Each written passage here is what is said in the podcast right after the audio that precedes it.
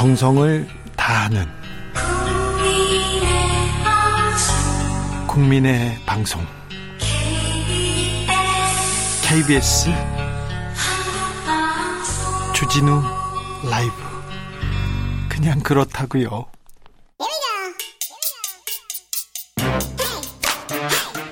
뉴스를 향한 진지한 고민. 기자들의 수다 라이브 기자실을 찾은 오늘의 기자는 탐구하는 기자입니다. 미디어 오늘 정철은 기자 어서 오세요. 네, 안녕하세요. 한 주 어떻게 보내셨어요? 네, 역시 정신없이 보냈습니다. 알았어. 뭐 네. 때문에 네. 바쁘셨어요? 뭐 계속 ABC 옆에 부수 조작 의혹 관련해서 네네. 쓰고요. 예. 또 네, 이것저것 네. 잘했어요. 네. 네. 오늘은 어떤 이야기 준비하셨습니까? 어, 아무래도 최근 가장 큰 이슈가 이제 백신이기 때문에 그러니까요. 백신 관련된 보도의 문제점 아, 너무 뜨거워요. 하는데요. 그죠? 예, 최근에 이제 코로나19 백신 보도 관련 토론회도 있었는데 네. 이 우리나라의 코로나19 보도의 특징을 이렇게 짚어줬습니다. 네. 첫 번째 오락가락 잣대. 네. 그러니까 어쩔 때는 백신의 안전성이 중요하다. 그리고 또 어쩔 때는 빨리 데려와야 백신이 된다. 시급, 시급히 빨리 가져와야 된다. 네. 이게 사실 이 두 가지 가치가 양립하기가 좀 어렵거든요. 그렇죠. 뭐 그런 오락가락 잣대가 하나 있고 또 하나는 이 방역의 정치화. 그렇죠. 그러니까 이거를 정치 이슈로 풀어버린다는 거죠. 방역을 잘하면 정부 여당한테 유리하다. 못하면 어, 불리하다 해가지고 또 못하는 부분만 골라서 막 쓰고 뭐 잘하는 부분을 골라서 쓰는 사람들은 좀 적죠. 네. 네 그리고 어떤 사건 기사처럼 취재하는 방식 네. 그리고 속보 중심 발표 의존 이게 이제 특징이라고 하네요. 이거 누가 얘기한 거예요? 이게 어제 백신 보도 관련 토론회에서 예. 이 팩트 체크 전문 매체죠 뉴스톱의 김준일 대표가 이제 정리를 한 대목인데요. 아, 네. 예, 어제 토론자들이 이 관련해서 이 최근 코로나19 백신 접종 이후에 사망 관련 보도가 또 등장하지 않습니까? 예. 이게 지난해 독감 백신 논란 당시와 되게 비슷한 비슷하죠. 보도다. 굉장히 비슷하죠. 네, 이렇게 우려를 했습니다. 네. 그래서 작년 사건을 하나 가져와 봤는데요. 네. 작년 10월에 작년 10월 진짜 뜨거웠습니다. 예. 독감 백신으로 마구 죽었어요. 어? 아니, 독감 백신 받고 막 맞고 이렇게 많이 죽는단 말이야. 이렇게 위험한 걸 왜 맞아? 이런 얘기까지 나왔는데 그때 어떤 일이 있었는지 예, 가볼까요? 그때 17세 학생이 네. 독감 백신 접종 후 사망한 사실을 시작으로 예. 언론이 굉장히 불안을 부추깁니다. 예. 어, 10월 20일자 조선일보 일면 기사 제목이 무료 독감 백신 맞은 18세 돌연사 정부는 사흘 뒤에야 공개였는데요. 네, 정부가 숨기고 있는 것처럼요. 예, 그러니까 백신 돌연사 사흘 뒤 공개라는 키워드를 가지고 젊은 청년이 갑자기 백신 맞고 사망을 했는데 정부가 뭔가 숨기고 있다. 그렇죠. 이런 식의 서사를 만든 거죠. 네. 근데 네. 국가수 부검 결과 이 학생의 사인은 독극물 중독이었습니다. 다른 사인은 다른 얘기였어요. 그렇죠. 그런데 이 얘기는 또 안 하죠. 네.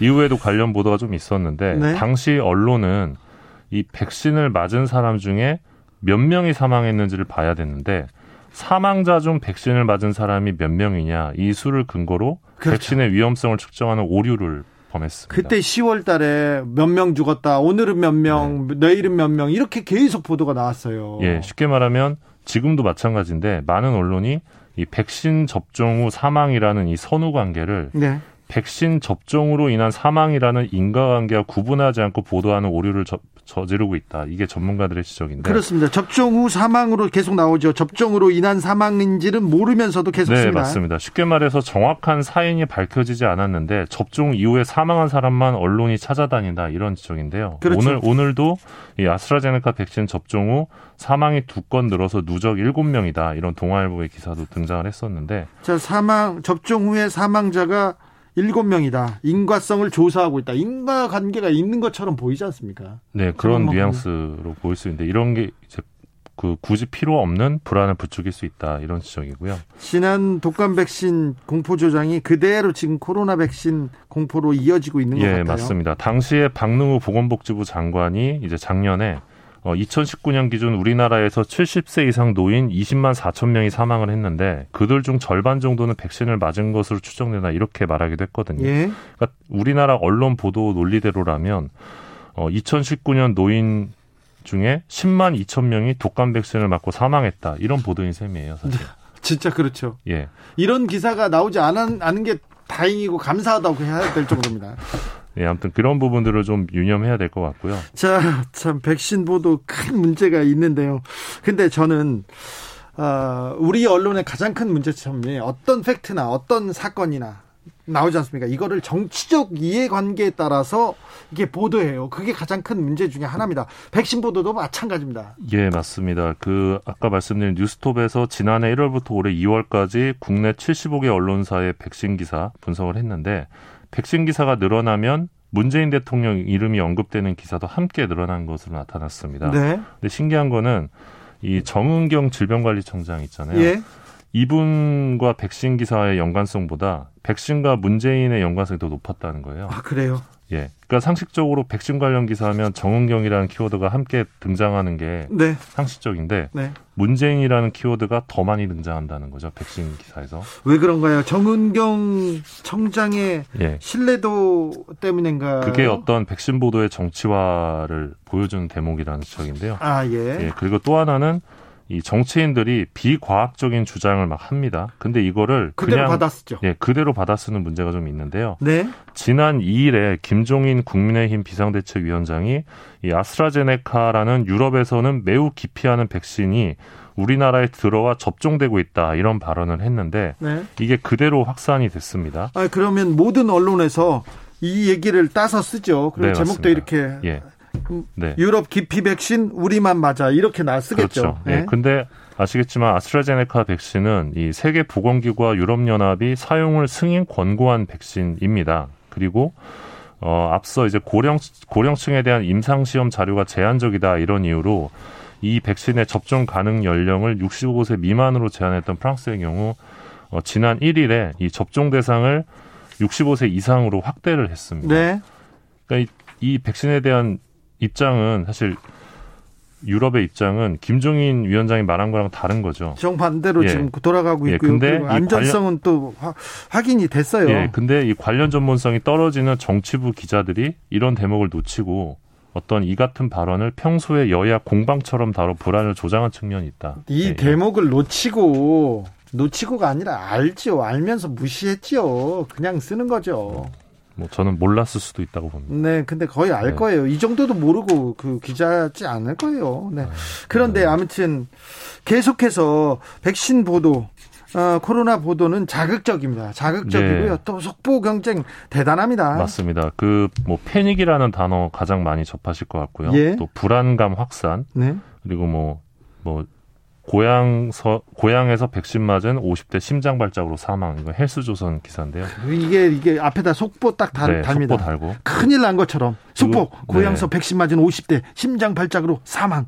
네. 아까 말씀드린 그런 인과관계를 착각하고 쓰, 는 그런 기사이고요. 네. 조선비즈 같은 경우는 잇따른 독감 백신 사망의 불안감 증폭 이러면서 예방 접종 못한 게 다행이었나 뭐 이런 제목의 불안감 증폭하는 기사를 계속 쓰고 있습니다. 네, 그리고 SBS 같은 경우는 2월 18일자에서 어, 백신 맞느니 사표를 내겠다. 그렇죠. 이거 보도 좀 너무 심했어요. 예, 일부 의료진 거부 뭐 네. 이런 기사를 내기도 했는데. 일 백신 맞느니 사표 쓴 사람 하나라도 데려오시면 좋겠어요. 근데 사실 이 백신 접종에 불안감을 느끼는 의료진이 있을 수도 있는데, 네. 근데 이런 발언을 주요하게 쓰려면 뭐 예를 들어서 뭐 대한 의사협회 조사에서 의료진의 대다수가 해당 백신에 불안감을 느꼈다 이런 어떤 전제가 되는 보도들이 필요한데 통계들이 그런 게 없이 일부 의료진이 거부하겠다 이 대목을 너무 좀 지나치게 확대 해석해서 보도한 일, 게 아닌가. 일부 의사들이 네. 거부할 수도 있어요. 네. 아주 한, 뭐, 일부 의사들은 그 백신, 과학, 의학을 믿지 않을 수도 있습니다. 네. 그런 어, 뭐, 의학보다도 정치적인 멘트를 하는 의사들도 있고요. 근데 그럴 수 있으나 이분들이 전체적으로 의사들도 이렇게 백신 맞느니 사표 내겠다. 일부 우려 굉장히 불안하지 않습니까? 그러니까 너무 과하게 대표한 측면이 있다. 그렇죠. 예. 조혜숙님께서 이제는 제 기사 제목만 봐도 어떤 언론사인지 대충 맞힐 수가 있는 정도입니다. 여러분들 거의 대충은 아시겠죠? 네. 예, 제 친구 중에 공부 제일 잘하는, 잘하는 친구가 지금 의사인데요. 물어보니까 무조건 백신 맞으라고 하더라고요. 네. 이거는 확률 게임이기 때문에. 이건 과학입니다. 네, 맞는 게 무조건 안전합니다. 그리고 2억 명 넘는 사람들이 이미 백신을 네. 접종했습니다. 관련해서 지금 언론 보도에 가장 그 화를 내고 계시는 분이 이재갑 한림대 감염내과 교수인데요. 네. 많이 이제 좀 답답하셨나 봐요. 그래서 예.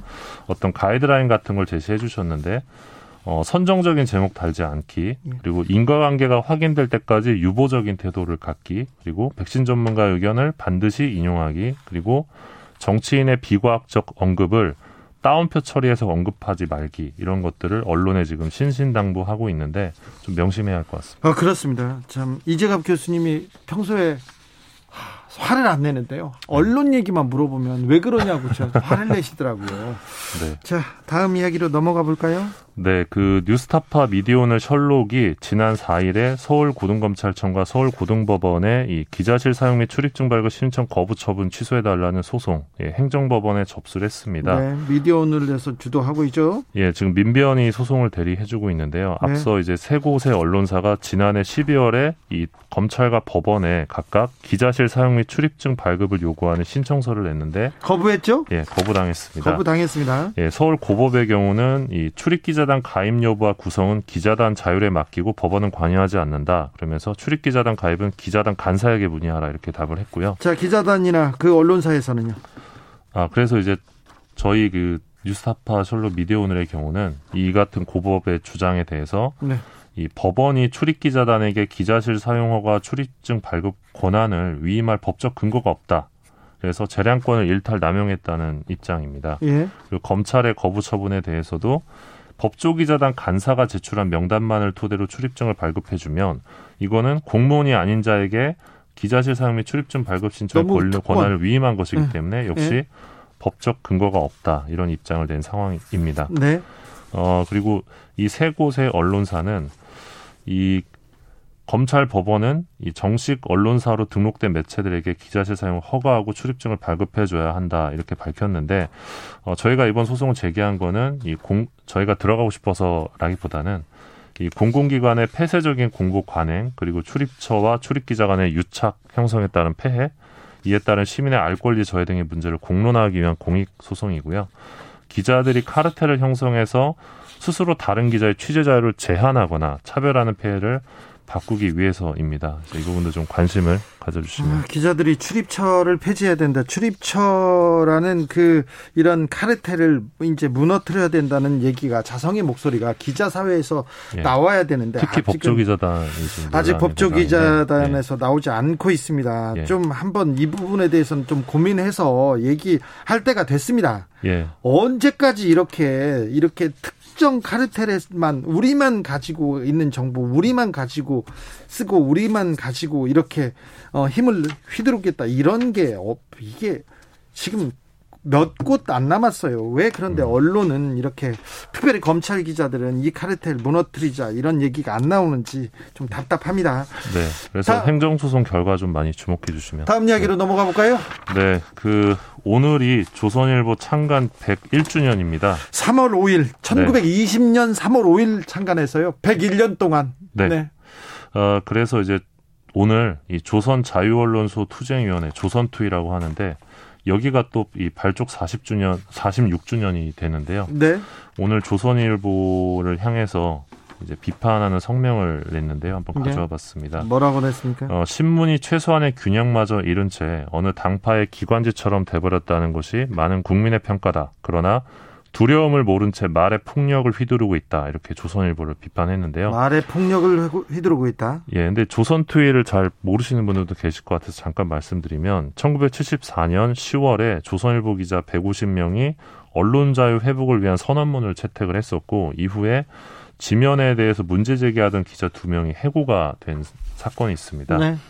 기자들이 반발하자 경영진이 이듬해 창간 기념일인 3월 5일 복직을 약속 했는데 이걸 지키지 않았고요. 그래서 기자들이 제작거부 농성에 돌입하자 이중 32명을 해고한 사건입니다. 네. 그래서 그 때문에 조선투이가 결성이 됐었는데 어, 조선투이가 오늘 낸 성명의 제목이 언론 조폭으로 전락한 조선일보였는데요. 어, 성명 내용을 보면 우리는 이 신문이 보도 피해 당사자들에게 진정한 사과를 하고 용서를 구했다는 말을 들어본 적이 없다.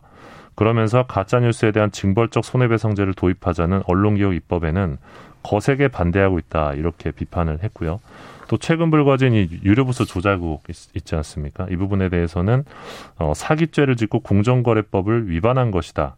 이런 뻥튀기 부스로 광고료 단가를 높여 조선일보가 정부로부터 부당하게 챙긴 이득은 국민이 낸 세금이다. 이런 범죄를 저지른 언론사가 어떻게 정의와 공정거래를 주장할 수 있는가 이렇게 개탄했습니다. 방상훈 사장도 오늘 한마디 했습니다. 창립 어, 창간 101주년 기념사를 통해서 네. 어, 정부를 강하게 비판했습니다. 예. 오늘날 정치 권력은 자기들에게 불편한 뉴스를 나쁜 뉴스, 가짜 뉴스라고 몰아붙이면서 언론사의 징벌적 손해배상 등을 가하는 법안을 언론개혁이라는 미명화 입법하려고 있다. 이러면서 진실을 수호하려는 언론들에게 적폐이자 말살되어야 할 악이라는 오명을 씌우고 있다. 이렇게 주장했습니다. 잠시만요. 진실을 수호하려는 언론에게 적폐이자 말살되어야 할 악이라는 오명을 씌우고 있다. 자기 그 조선일보를 적폐이자 말살되어야 할 악이라 는 오명을 씌우고 있다고 이렇게 네. 이런 소리를 듣고 있다는 얘기를 네, 하신 정치 거죠. 권력이 예. 네. 그러면서 조선일보는 할 말은 한다는 정론직필의 정신을 지켜왔다고 강조했습니다. 할 말은 한다. 정론직필. 네. 친일 친일 신문 조선일보가 101년이나 됐습니다. 그리고 1등 신문이라고 지금 떵떵거리고 있는데 아, 한 언론인으로서 참 역할을 다 한 거 아닌가 다 하지 못한 거에 대해서 참 죄송하게 생각합니다. 정철훈 기자도 사과하세요. 죄송합니다. 네, 기자들의 수다 지금까지 미디어 오늘 정철훈 기자였습니다. 감사합니다. 고맙습니다. 정치 피로, 사건 사고로 인한 피로, 고달픈 일상에서 오는 피로. 오늘 시사하셨습니까? 경험해보세요. 들은 날과 안 들은 날의 차이.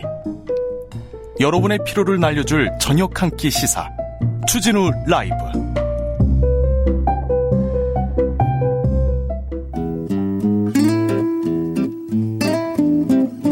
현실의 불이 꺼지고 영화의 막이 오릅니다. 영화보다 더 영화 같은 현실. 오늘의 시사 시작합니다.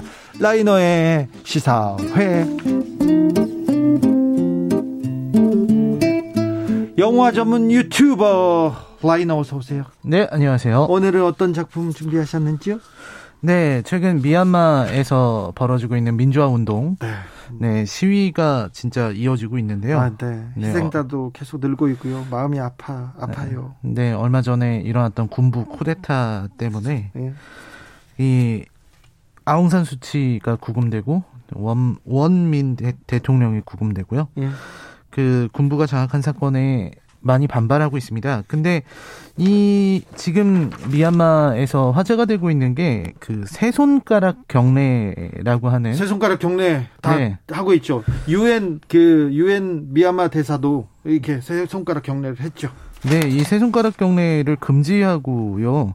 태국 같은 데도 이제 세 손가락 경례 한 사람이 이제 체포되는 상황이 발생하게 됐는데요. 태국은 왕실 왕비한테 이렇게 네. 했다가 이렇게 체포당했죠. 네, 왕비가 된 차, 왕비가 탄 차량에다가 그랬다고 합니다. 어, 지금 태국 미얀마 등에서 민주화 운동에 사용하는 세 손가락 경례가 어디서 나온 건지 혹시 알고 계십니까? 저는 영화에서 나온 거는 알고 있어요. 네, 그렇습니다. 네. 이게 뭐지 해 가지고 찾아봤는데 영화에서 비롯됐다면서요? 네, 원래는 소설 헝거 게임이라는 소설이 원작이고요. 예. 더 나아가서는 이제 할리우드에서 영화됐던 헝거 게임 4부작 실사 영화 시리즈가 있습니다. 네. 여기에서 비롯된 이 영화의 주인공이었던 캣니스 에버딘이 경례를 했는데 네. 그 경례가 이제 그 영화 내에서 혁명의 불꽃이 돼요. 네. 그래서 이, 이 영화 자체는 혁명을 다루고 있는 내용이라서 이 영화 내에서는 세 손가락 경례가 되게 중요합니다. 아, 중요하네요. 그래서 오늘 소개할 영화가 바로 헝거 게임 시리즈입니다. 헝거 게임 시리즈 참 독특한 소재의 영화 같습니다. 배경이 어디입니까? 이 배경은요. 이 지리적 배경은 북아메리카, 네? 미국이 있는 곳인 것 같고요. 예. 대신 시기적 배경은 시대적 배경은 미래예요. 예? 미래인데 모종의 이유로 인류가 무슨 전쟁을 했는지 좀 다 멸망한 상태입니다. 자, 멸망한 지구에 남아 있는 생존자 네. 그 그룹의 이야기 이거는 뭐 여러 여러 소재로 여러 번 영화되기도 했는데요. 네, 그래서 나라 파넴이라는 하나의 국가만 남아 있는 상태입니다. 예. 파넴이라는 국가인데 거기는 캐피톨이라고 하는 지배 계층이 있어요. 네. 가운데 캐피톨이라는 도시가 있고 네. 그리고 13개의 구역으로 나뉘어 있습니다. 예. 그리고 13개의 구역의 사람들은 뭐 거의 농노에 준하는 삶을 살아요. 예. 그, 그러다가 한 번 반란을 일으켰던 13번 구역 13번 구역은 지금 판엠 캐피톨의 공격에 의해서 완전히 초토화돼 가지고 사람이 살지 않는 그런 상황입니다. 예. 이런 상황에 있고요. 이때 헝거 게임이라는 게 시작이 되는데 13번 구역에 반란을 일으키고 소멸되니까 그러니까 이런 반란을 이제 앞으로 효과적으로 이런 혁명을 없애기 위해서 민주화 운동을 못하게 하기 위해서 게임을 만든 겁니다. 이게 예전에 전두환 대통령 때 했었던 3S 그렇죠. 정책을 네. 생각하게 하는데요. 굉장히 자극적이고 잔인하면서 어, 무서운 게임을 하는 거죠. 예. 서바이벌 게임인데요. 네. 서로가 서로를 죽이는 게임입니다. 어, 목숨을 걸고요? 목숨을 거는 거예요. 네. 이제 13번 구역은 없어졌으니까 12개의 구역이 있죠. 예. 거기서 남녀 참가자, 조공인이라고 부르는데요. 그 사람들을 추첨으로 선발합니다. 예. 그래서 각 지역을 대표하는 두 명씩 나와서 24명이 서바이벌을 펼치는데 네. 무기랑 이런 걸 줘요. 미리 네. 훈련을 시켜주고 무기를 주고 게임에 내보내고 그거를 카메라들이 따라다니면서 찍는 겁니다. 네. 네, 서로 죽고 죽이는 서바이벌 게임을요. 예. 그리고 거기에 이제 열광하게 되죠. 1년에 한 번씩 있는 이 일을 사람들은 열광하게 되고 그리고 각 구역의 대표들이 생겨나다 보니까 구역 간의 어떤 이런 이야기도 생겨나고 서로 간에 이제 대립하기도 하고 이런 일들이 생길 거잖아요. 예.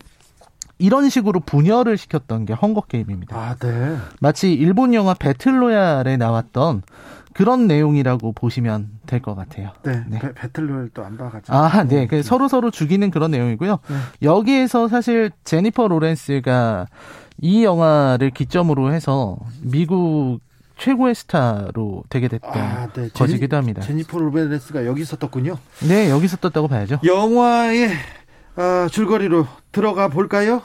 네, 일단 얘기하기 전에 영화 네 편을 지금 다 말씀드릴 거기 때문에 네.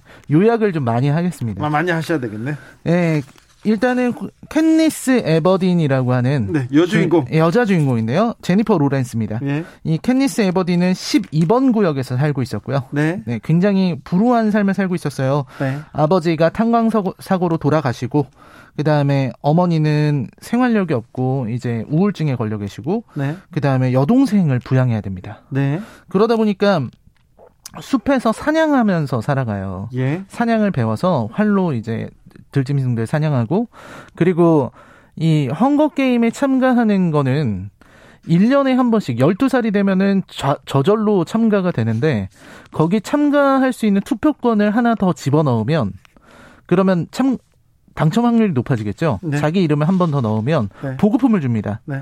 그래서 여동생한테 맛있는 걸 주기 위해서 예. 캣니스는 자기 이름을 20번이나 넣었어요. 예. 그러니까 투표할 때 캣니스가 뽑힐 확률이 높아지는 거죠. 그렇죠. 추첨할 때. 네. 그런 상황이었는데 아무튼 캣니스가 16살이 되던 해에 74회 헝거 게임이 열립니다. 예. 이 사람이 사람을 죽이는 이 게임을 74년을 한 거죠. 예. 그리고 이때 캣니스 에버딘이 추첨을 돌렸는데 정말 공교롭게도 이름을 20번 넣었던 캣니스가 당첨된 게 아니고요. 예. 이제 12살이 돼서 한 번 들어간 여동생이 당첨이 됩니다. 아이고 여동생 대신 가야 되는데 동생이 가는구나. 네. 아끼는 동생이. 그래서 여동생이 뽑혔는데 그때 캣니스가 자원을 합니다. 동생 대신에. 네, 자원을 하면은 대신 해줄 수 있다라는 룰이 있어요. 예. 그리고 자원에서 들어가는 거는 굉장한 명예로 사람들이 생각을 합니다. 네. 네. 캔니스가 들어가게 되는데 캔니스는 자기 친구 게일이라는 친구 서로 좋아하던 남자애가 있었는데요. 그 남자애가 될 줄 알았는데 피타라고 하는 약간 좀 불편한 관계에 있는 남자애가 당첨이 됩니다. 네. 그렇게 돼서 캔니스와 피타가 헝거 게임에 출전하게 되죠. 예. 근데 문제는 뭐냐면 피타가 그 헝거 게임 전에 이제 출연자들 인터뷰하는 걸 TV 프로그램을 계속 내보내요. 예. 근데 인터뷰하는 과정에서 피타가 이제 그렇게 얘기를 한 거죠.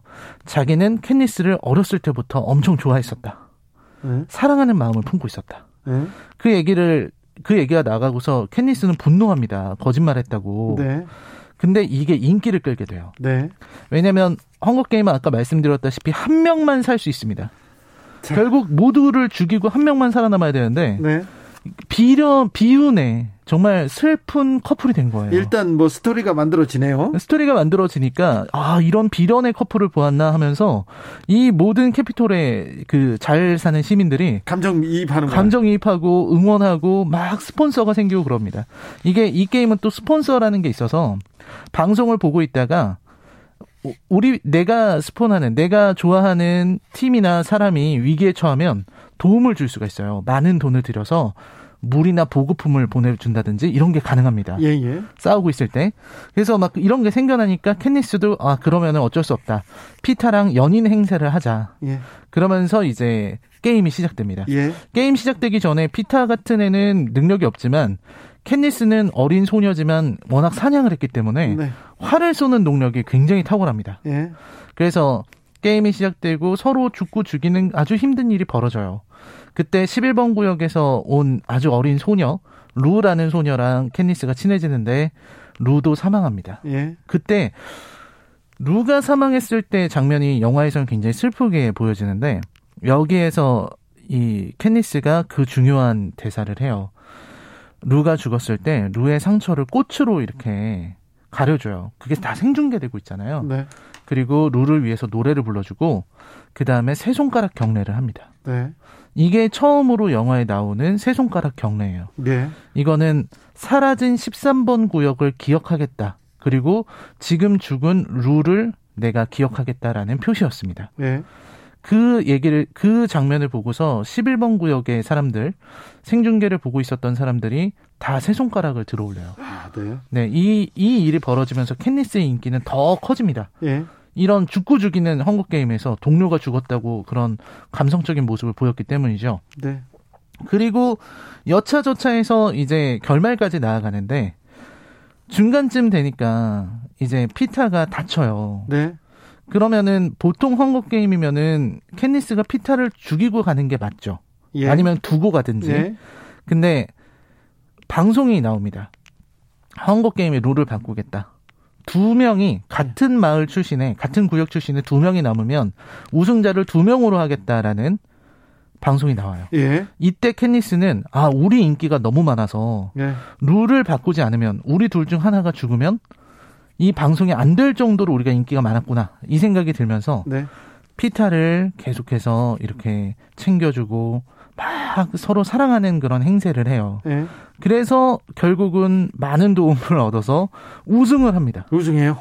우승을 하고 마을로 돌아와요. 이게 한국 게임 첫 번째 한국 게임의 이야기입니다. 첫 번째요? 네. 5383님께서 수수 10억 년 후에 미래라도 제발 인간성이 말살된 소름 끼치는 그런 괴물 세상은 오지 말았으면 합니다. 이런 얘기 하셨고요. 클라라 쾅님은 분열을 시키거나 직접 싸우고 죽이는 사람들도 그렇지만 그 게임을 재미있게 시청하고 후원하는 캐피톨의 주민들 참 불편하게 만들더라고요 요 하면서 유유하셨습니다. 그런데 하나 질문이 있습니다. 네. 원래 헝거 게임은 1편만 만들려고 했습니까? 아니면 4편을 아예 처음부터 계획하고 있었습니까? 어, 처음부터 계획한 거죠. 이게 뭐냐면 소설이 3부작이라서 네. 원래 헝거 게임은 제가 알기로 3부작으로 하기로 했던 것 같은데 네. 중간에 인기가 많아지면서 4부작까지 나간 것 같습니다. 자, 2편으로 넘어갈 거예요. 2, 3, 4편은 자, 어, 네. 빠르게 하겠습니다. 네. 2편이 최고 인기였습니다. 참고로 이, 그래요? 2편의 엄청난 성공 때문에 제니퍼 로렌스가 일약 대스타가 됐는데요. 1편에서 흥행하고 2편에서 빵 터졌군요. 네, 빵 터졌습니다. 이 2편은 어떤 내용이냐면요. 이 마을로 돌아온 캔니스는 이제 우승했으니까 편안하게 삶을 살아갈 거라고 생각을 했는데 네. 그랬는데 갑자기 헝거 게임이 이제 75회 다음에 헝거 게임이 열려야 되잖아요. 네. 근데 75회 헝거 게임은 올스타전으로 하겠다. 인기가 있으니까. 그러니까 우, 지금까지의 우승자들 중에서 뽑겠다는 거예요. 네. 근데 12번 구역의 여자 우승자는 네. 캔니스 단 한 명입니다. 역사상. 예. 74회를 하는 동안 한 명밖에 없었어요. 예. 그리고 남자 우승자는 피타. 예. 그러니까 얘네 둘이 결국은 또, 물론 또. 어, 갈 수밖에 없는 상황이 된 거죠. 아니 근데 이게 몇 년 동안 이렇게 나이 많이 먹었을 텐데요. 아니요, 이제 74회 우승이 예. 캔니스와 이러니까 네네. 다음 해 17살에 다음 해에는군요. 네, 바로 다음 해에 예. 바로 이제 올스타전을 하기로 한 거예요. 예. 그러니까 사실은 적들도 만만치가 않은 거죠. 한 번씩 다 우승을 경험한 사람들. 실력자들 다 모았네요. 그렇죠. 네. 그것도 23명을 죽이고서 살아남은 어, 사람들이기 때문에 무서워. 또 프로 조공인이라는 애들도 있습니다. 네. 어떤 구역에서는 이, 이 게임에 참가하기 위해서 어렸을 때부터 애를 훈련을 시켜서 네, 선수 시키려고. 네, 선수를 시키려고 내보내는 애들도 있어요. 네. 전투의 프로들이죠. 네. 그래서 얘네들과 이제 전투하는 장면이 막 나오는데 여기서 이제 이 편이 가장 인기가 있었던 건 보통 헝거 게임이면은 또 서로 죽고 죽이고 우승하고 이거잖아요. 네. 근데 캔니스가 마지막에 거의 승리가 결정적이었을 때 게임을 거부해요. 그래요. 와이어를 쏘는 장면이 있는데 이때 적에게 와이어를 쏘면은 게임이 끝나는 그런 상황이었습니다. 그때 하늘을 향해 와이어를 쏘죠. 이 그러니까 이 네. 게임을 하겠다는 의지가 없는 거죠. 그렇죠. 하늘을 향해서 와이어를 쏘고 쓰러지는데 그때 그 하늘의 역장이 깨지면서 이 게임장의 역장이 깨지면서 거대한 비행선이 나타납니다. 그게 뭐냐면 13번 구역에 반군들이 남아 있었던 거예요. 예. 그 사람들이 캔니스를 구하기 위해서 나타난 거죠. 그래요? 네. 그래서 캔니스는 그들에 의해서 구조됩니다. 어, 그게 2편의 끝인가요? 네, 2편의 엔딩이 그런 내용입니다. 그래서 이 내용이 어떻게 되냐면 피타는 그때 구출을 못 받았어요. 자, 이제 3편 얘기입니다. 자, 이제 3편하고 4편은 여러분들한테, 아, 여러분들한테, 네. 여러분들한테 보게, 보게 네. 남겨두자고요. 아, 네. 3, 4편은 어쨌든 짧게. 자, 네. 아, 근데 왜 이 영화가 그렇게 인기를 얻은 이유가 뭔가요? 아, 일단은 이 영화 자체가 오락적인 재미, 네. 이 서로가 목숨을 걸고 싸운다는 오락적, 오락적인 재미도 있지만 이 캔니스 에버딘이라는 캐릭터가 굉장히 매력적인 캐릭터예요. 예. 뒤로 가서는 이제 혁명의 심볼, 아이콘이 되거든요. 네. 그래서 프로파간다에 이용당해요. 예. 그러면서도 이 캔니스는 자기가 프로파간다에 이용당하고 일어나는 거 알면서도 한 번도 나쁜 선택을 하지 않는 사람입니다. 네. 그러니까 사실 혁명을 얘기할 때는 혁명의 지도부라든지 사상 이런 것들이 나오게 되는데 네. 캔니스는 그런 건 없거든요. 네. 그래서 그런 부분에서 많은 사람들에게 이렇게 감동을 줄 수 있었던 게 아닌가 싶은 생각이 듭니다. 네. 그래서 캔니스 에버딘이 주는 그 세 손가락 경례가 예.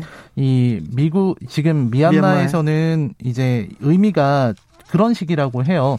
이제 민주주의, 선거, 자유 이세 예. 가지 의미다라고 해석하는 사람도 있고 그 다음에 뭐 프랑스 혁명의 가치를 얘기하시는 분들도 있는데 이 영화에서 나왔던 이 캔니스가 했던 메시지 자체가 이 지도층의 교만과 변질 요거에 반대하는 거였기 때문에 어떻게 보면은 민주주의적인 인물로 볼 수 있는 것 같습니다. 라이너에게 묻습니다. 이 헝거 게임 1편에서 4편까지 나오는데 주말 사이에 정주행할 만한 가치가 있습니까?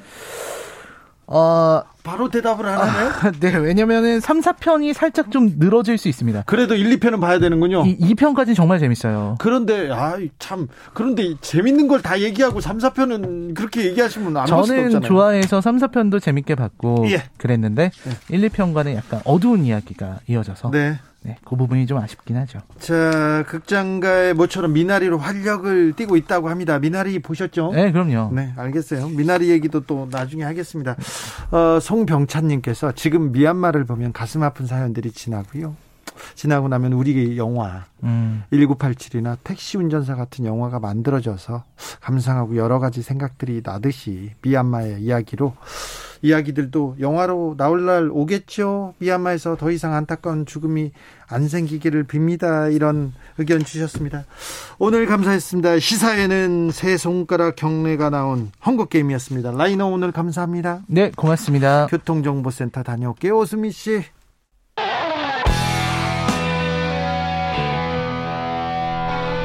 스치기만 해도 똑똑해진다.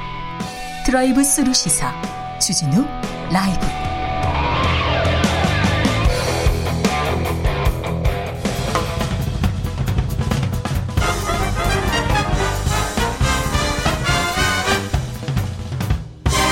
훅 인터뷰 모두를 위한 모두를 향한 모두의 궁금증 훅 인터뷰. 미얀마 군부가 지난달 1일 쿠데타를 일으켰습니다. 시민들은 민주주의를 외치고 있습니다. 어제도 오늘도 사람이 죽었습니다. 최소 54명이 숨지고 1,700명이 넘는 사람들이 체포 감금됐습니다. 미얀마에서 80년 광주의 봄을 봅니다. 그래서 더 마음이 아픕니다. 아, 미얀마 현지 상황 어떤지 좀 자세히 알아보겠습니다. 미얀마 양곤대학교에서 세종학당을 운영하는 부산외대 미얀마어학과 천기흥 특임 교수님 안녕하세요. 네, 안녕하십니까 천기흥입니다. 교수님, 어, 현재 현재 상황은 어떻습니까? 네, 지금 미얀마에서 시위가 발생한 지 한 달 정도 됐고요. 네. 지난 2월 28일 미얀마 전역에서 가장 큰 희생자가 나온 이후로 네. 그저께 3월 3일 전국에서 38명의 희생자가 발명하면서요. 예. 어, 사태가 갈수록 좀 심각해지고 있습니다. 사태가 심각한데 그럼 외출할 수 있습니까? 바깥에 나가서 생필품 사올 수 있습니까? 어, 지금 사태가 지금 사, 어, 좀 심각한 상황에는 저희가 외출을 삼가하고 있고요. 예.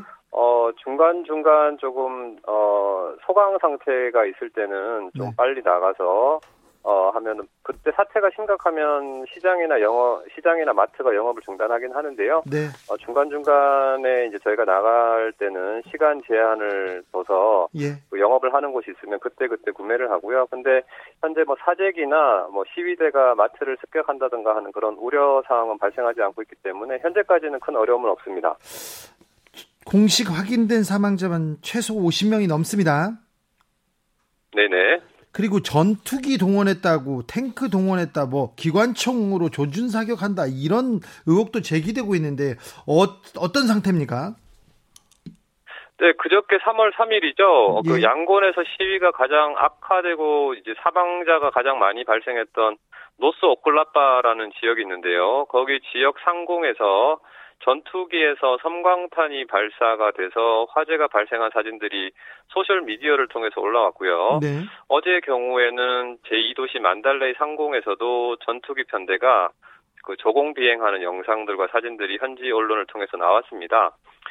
그리고 방금 이제 그 조준 사격 말씀을 하셨는데요. 네. 그 사상자의 대부분이 어, 머리 총상으로 희생을 했고요. 아, 네. 조준 사격이라고 어, 볼수 있겠네요. 네. 네네네. 현지 언론과 소셜 미디어에서도 이제 저격수나 어, 군경이 조준 사격을 하는 영상 사진들이 올라오면서 어, 의혹이 좀 제기되고 있습니다. 미얀마는 군부가 독재 정치를 하는 나라로 우리는 알고 있는데요. 지금 미얀마 시민들이 네. 거리에서 외치는 어, 구호들은 어떤 내용입니까? 어, 민주주의를 수호하고 다시 이제 어, 문민 정권으로 상황을 다시 또 어, 뭐라고 할까 자신들의 인권이나 자유를 돌려달라는 그런 구호들을 외치고 있고요. 네. 어, 군부 독재 반대에 대한 예, 구호도 함께 외치고 있습니다. 군부에서는 뭐라고 얘기합니까? 어, 군부가 작년 11월 8일 당시 집권 여당이 선거에 압승하면서 거기에 대해서 이제 먼저 부정 선거를 제기했었고요. 네. 어 그리고 이에 대해서 이제 진상 규명을 요청했음에도 불구하고 어 문민 정권에서 자신들을 묵살했다. 예. 그래서 그 오히려 문민 정권에서 그 부정 선거를 덮기 위한 것이 아니냐. 그렇기 때문에 어, 국가의 안정을 어지럽힌 그 문민 정권의 질서를 군이 다시 나서서 바로 잡겠다라고 하는 게 이게 지금 현재 군부가 내세우고 있는 명분입니다. 현지 언론은 어떻게 보도하고 있어요?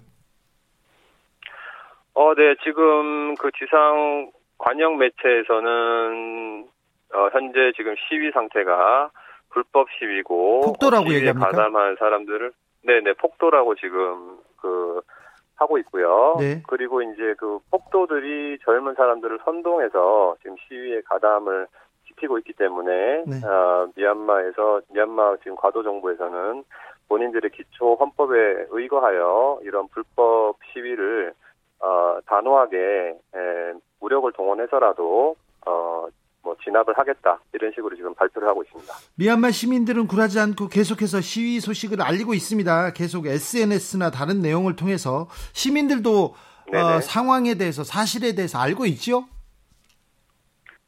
네, 시민들이 이런 사실이 오히려 이제 그 군부에서 어 본인들의 어떤 불이한 그런 현재의 상황에 대해서 인정하지 않고 오히려 어 국민들을 폭도로 어 몰고 가고 이렇게 어 강경 진압을 하는 거에 있어서 국민들은 당연히 분노하고 지금 현 군부 정권에 반대를 하고 있기 때문에 현재 지금 시위를 계속 하고 있는 거죠. 네. 어, 선생님께서는 지금 양곤대 세종학당, 세종학당에서 한국어를 가르치고 계신데요. 학생들이 예. 예. 학생들이 지금 어떻습니까? 학생들이 시위에 나갑니까? 네, 네, 그렇습니다. 그, 어, 여기서 지금 학, 어, 지금 시위에 주도 참여를 하고 있는 세대들을 Z세대라고 표현을 하는데요. 네. 어, 1990년대 태어나서 어, 2015년 문민 정부가 들어서는 시점에 성인이 된 세대들을 말합니다. 예. 아무래도 이 세대들이 자유로운 세상이나 자유와 민주주의에 대해서 무엇인지 제대로 느낀 세대들이니까요. 네. 어, 자신들의 개성과 장점을 통해서 세상과 소통을 할 줄 안다고 생각하고 있고 현재 시위에 악화된 상황을 전 세계에 알리는 것도 어떻게 보면 우리 청년 세대들이 활동하고 보셔도 될 것 같습니다. 아니 근데 선생님 저기 팔에 혈액형이랑 네네. 이름 연락처 쓰고 이렇게 나가잖아요. 혹시 예, 예. 어, 돌아오지 못할 수도 있는데 아이고 어떻게 그 아이들을 바라보는 학생들을 바라보는 선생님 입장으로서는 마음이 어떠세요? 마음이 안 좋죠. 사실은 아, 많이 답답하고요. 어, 우리 학생들이 좀 다치지는 않을까 걱정도 많이 하고요. 네. 그러면서도 시 다녀와서 수업에 참여하는 이런 모습도 보면 참 대견하면서도 애절한데 네. 그 한국 언론에서 어제 이제 방송된 걸로 알고 있습니다. 그 이번 3월 3일 시위에서 그 사망한 그 만달레이 19세 여학생 사망 사건 태권 소녀 인데요. 네. 네, 네, 네. 그래서 명찰에 자신의 혈액형과 자신이 죽으면 시신을 기증한다는 내용이 있었거든요. 예. 네. 그만큼 그 사태가 심각한 반증으로 보시면 될 것 같습니다. 네. 그럼 선생님은 선생님은 학생들한테 네. 맨 앞에 가지 말고 세 번째 줄에서 네. 좀 뭐, 그 고개를 숙이고 있어라 이런 거는 좀 이런 얘기를 해 주십니까? 어떤 얘기 해 주세요 학생들한테? 어 물론 이제 앞에 나가서 저희 학생들이 다치는 걸 저는 사실 바라지 않고 있으니까요.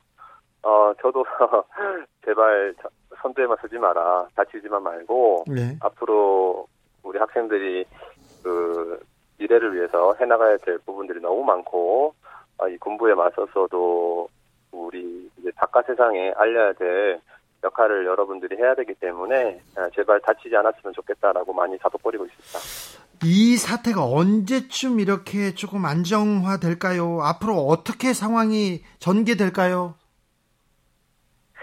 지금 사태가 갈수록 심각해질 것으로만 보이고요. 어, 유엔이나 국제사회에서 적극적인 개입을 하지 않으면 더 많은 희생은 좀 불가피할 것 같습니다. 아, 제가 조금 쉽게 설명을 좀 드리고 싶은데요. 예. 예를 들면 이제 가정폭력으로 예를 좀 들어보겠습니다.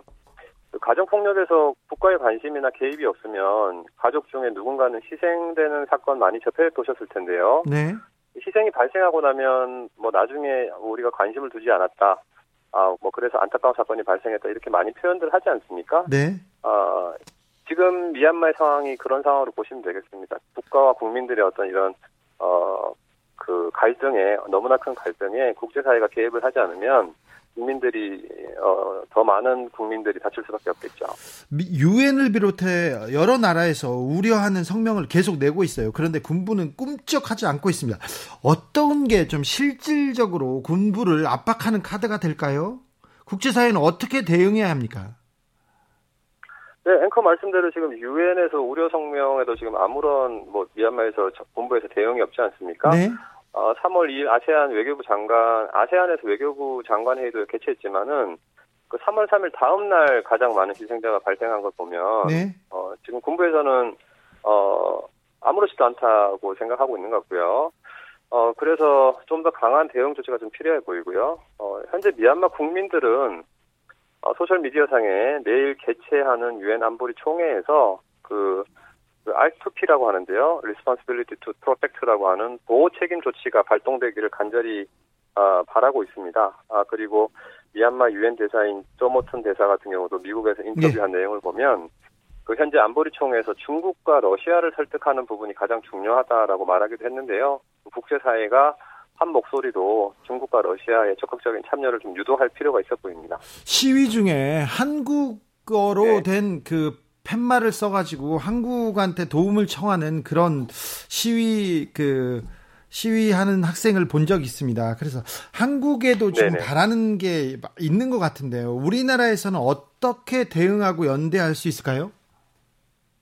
네, 지난 2월 26일 우리 국회에서도 미얀마 군부 쿠데타 규탄 및 민주주의 회복과 뭐 구금자 석방 촉구 결의안 통과시켰죠. 예. 그리고 이제 시민사회에서도 미얀마의 사태를 우려하고 어 이제 규탄도 하면서 많은 관심을 가져주는 것은 참 반가운 일입니다만 어, 한국의 한국 국내에서도 규탄도 하면서요. 예. 그 국제사회하고 좀 연대를 해서 조금 더 비중 있는 조치를 연대해서 나가는 좀 실질적인 방안을 강구하는 그런 대책이 좀 마련됐으면 좋겠습니다. 우리 국민들은 미얀마에서 광주를 생각합니다. 네. 그래서 광주 네. 의 피해가 미얀마에서 다시 일어나면 안 된다는 생각을 하면서 어떻게 도울까 생각을 하는데 뭘 어찌 해야 될지 네. 모르겠어요. 우리 국민들은 어떻게 예. 미얀마를 응원하, 응원했으면 합니까? 어, 옛날 광주 때 우리가 잃어버렸던, 우리가 알고 있지 못했던 그런 과거의 아픔들을 한 번 더 생각해 주셨으면 좋겠고요. 어, 민주주의와 자유가 얼마나 소중하고 중요했는지, 예. 어, 미얀마 사태를 보시면서 한번 거울 삼아 다시 한번 바라보는 계기가 됐으면 좋겠습니다. 어, 그리고 미얀마가 잊혀지지 않게, 생활 속에서 잊혀지지, 않게 계속 좀 기억해 주시고요. 어, 여러 가지 활동을 통해서 조금 음, 방금 제가 또 말씀드렸지만 국내에서 말고 어, 우리 국가 차원에서라도 어, 국제사회하고 연대가 될 수 있도록 우리 국민분들께서 좀 많은 소리를 내주셨으면 좋겠습니다. 마지막으로 우리 교민들의 피해는 그 어, 걱정이 됩니다. 피해가 없 피해가 없습니까? 그리고 우리 정부에서 전세기라도 보내야 되는 거 아닌가 이런 생각도 해보는데요. 교수님 어떻게 생각하세요? 네, 예 지금 아직 다행히 저희 국민들, 교민들께서 다치거나 이런 부분들 아직은 없습니다. 확인되지 않고 있고요. 우리 공간에서 적극적으로 지금 전체 교민들한테 안내를 계속 하고 있습니다. 지속적으로 하고 있고 내일 3월 6일 내일 한국에서 지금 전세기가 들어온다는 소식이 있습니다. 그래서 아. 교민분들 대상으로 해서 어, 온라인으로 해서 지금 접수를 받고 있는 걸로 알고 있고요. 예. 어, 온라인으로 접수를 받고 있기 때문에 지금 대략 몇 명이 신청을 했는지는 저도 잘 모르겠습니다. 아, 교수님? 교수님도 네. 이번에 그 전용기를 통해서 특별기를 통해서 들어오시나요? 아니요, 저는 저는 우리 학생들이 있어가지고요. 예. 어, 예, 저희 학생들하고 함께 할 생각입니다. 부디 저 몸 챙기시고 건강하셨으면 좋겠습니다. 그리고 민주주의 미얀마의 민주주의를 위해서 한국에서 많은 의원과 연대하고 있다는 것도 알려주십시오. 네, 잘 알겠습니다. 예, 많이 알려드리겠습니다. 지금까지 미얀마에 계시는 천기홍 교수님이었습니다. 감사합니다. 네, 감사합니다. 오늘도 수고하고 지친 자들이여 여기로 오라. 이곳은 주기자의 시사 맛집 주토피아. 주진우 라이브.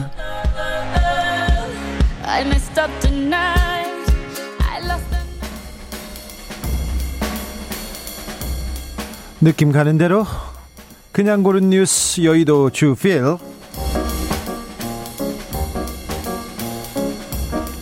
세슘 우럭 특이 사례 일본 후쿠시마산 수산물 수입 압박 KBS 기사입니다.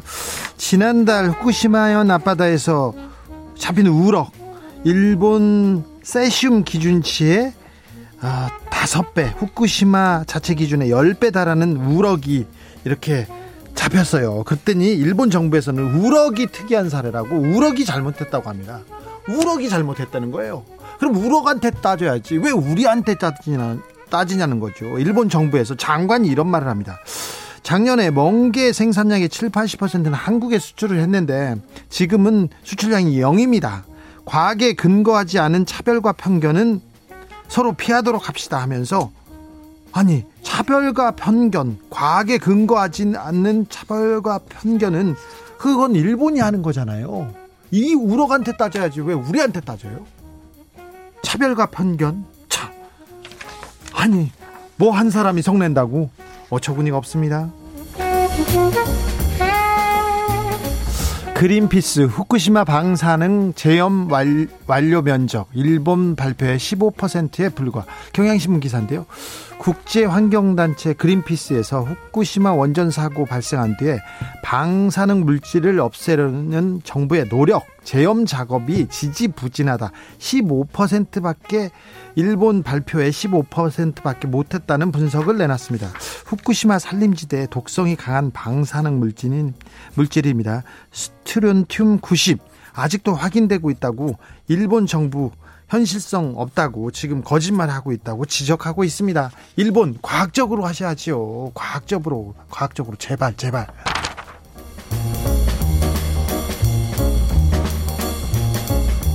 상속세 문화재 미술품으로 내게 해달라 전 문체부 장관들까지 나서 노컷 뉴스입니다. 한국화랑협회, 미술협회, 박물관협회, 사립미술관협회, 고미술협회, 예술문화단체 총연합회 등이 성명을 발표했습니다. 미술품으로 상속세를 낼 수 있게 해달라. 이 성명에는 송태호, 김성재, 정동채, 김종민, 정병국, 유진용, 박양우 등 전 문화체육부 장관 8명도 이름을 올렸습니다. 그랬더니 국회에서 세법에 대해서 조속히 개정하겠다는 그런 그 촉구를 하자 이렇게 빨리 화답했습니다. 좀 음, 이건 뭐 이건희 회장의 상속세 관련된 얘기인 것 같은데요. 협회에서도 장관님도 국회도 바로바로 바로 화답합니다. 변희수 한국의 첫 트랜스젠더 군인이 남기고 간 숙제 BBC 뉴스 코리아 보던데요. 수술을 하고 계속 복무를 하겠느냐, 부대 재배치를 원하느냐는 군단장님의 질문에 저는 최전방에 남아 나라를 지키는 군인으로 계속 남고 싶다는 답을 하였습니다. 저의 성별 정체성을 떠나 제가 이 나라를 지키는 훌륭한 군인 중 하나가 될 수 있다는 것을 모두에게 보여주고 싶습니다. 저에게 그 기회를 주십시오.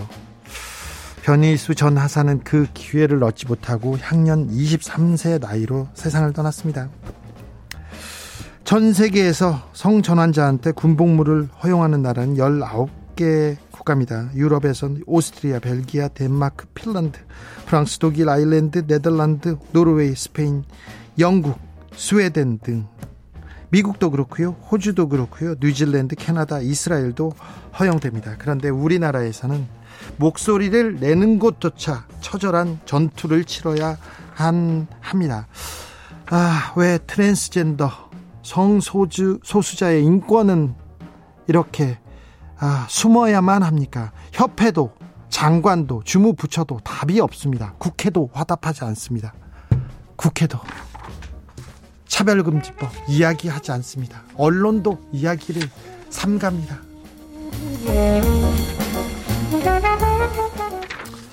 51년 만에 찾은 쌍둥이 알고 보니 학창 시절 동창 SBS 기사인데요. 미국에서 있었던 일입니다. 미국 인디애나에서 여성이 음, 캐론 워너라는 분이 50살 돼서야 아, 자신이 쌍둥이라는 사실을 알게 됐어요. 오, 그래서 2년 간 찾습니다. 그 반쪽을. 어, 내 쌍둥이 형제는 어떻게 생겼을까? 누굴까? 그런데요. 고교 동창생이었어요. 공교롭게 둘은 같은 중학교를 다니고 고등학교를 다녔어요. 남녀 이렇게 쌍둥이였는데 함께 밴드 활동도 했다고 합니다. 어, 남자 쌍둥이는 트럼펫과 드럼을 그 그리고 이 여성 워너 씨는 클라리넷을 연주했다고 합니다. 그러면서 둘이 얘기다 얘기를 하다 보니까 동물을 좋아하고요. 나스카 레이싱의 열성 팬이라는 것도 공통점이었다고 합니다. 그런데 형제였는데 50년간 모르고 살았어요. 동창이었다니. 아, 둘은 시간이 오래 걸리더라도 자신이 누구인지 찾아가는 것 결코 포기하지 말라고 입을 모았습니다. 50년 동안 못 나눈 우애, 형제 간의 사랑 나누시길 빕니다. 지금 벌써 싸우고 계신 건 아니겠죠? 아이고, 괜히 찾았어. 괜히 그러진 않겠죠? 아유, 그럴 리가 없습니다. 행복하게, 아, 형제 간에, 아, 우애를 나누었으면 합니다. 양말염님께서는 광주 소식을 세계에 알려준 독일 기자. 그 뉴스를 보고 군부를 째려본 세계가 있어서 우리가 고, 고마웠어요. 그 힘을 우리가 보태야 합니다. 이렇게 의견 주셨습니다. 영화 헝거 게임의 수록곡 중에 크리스티나 에길레라가 불렀습니다. We Remain 들으면서 금요일 주진우 라이브 여기서 마무리하겠습니다. 저는 내일 오후 5시 5분에 주진우 라이브 스페셜로 돌아오겠습니다. 지금까지 주진우였습니다.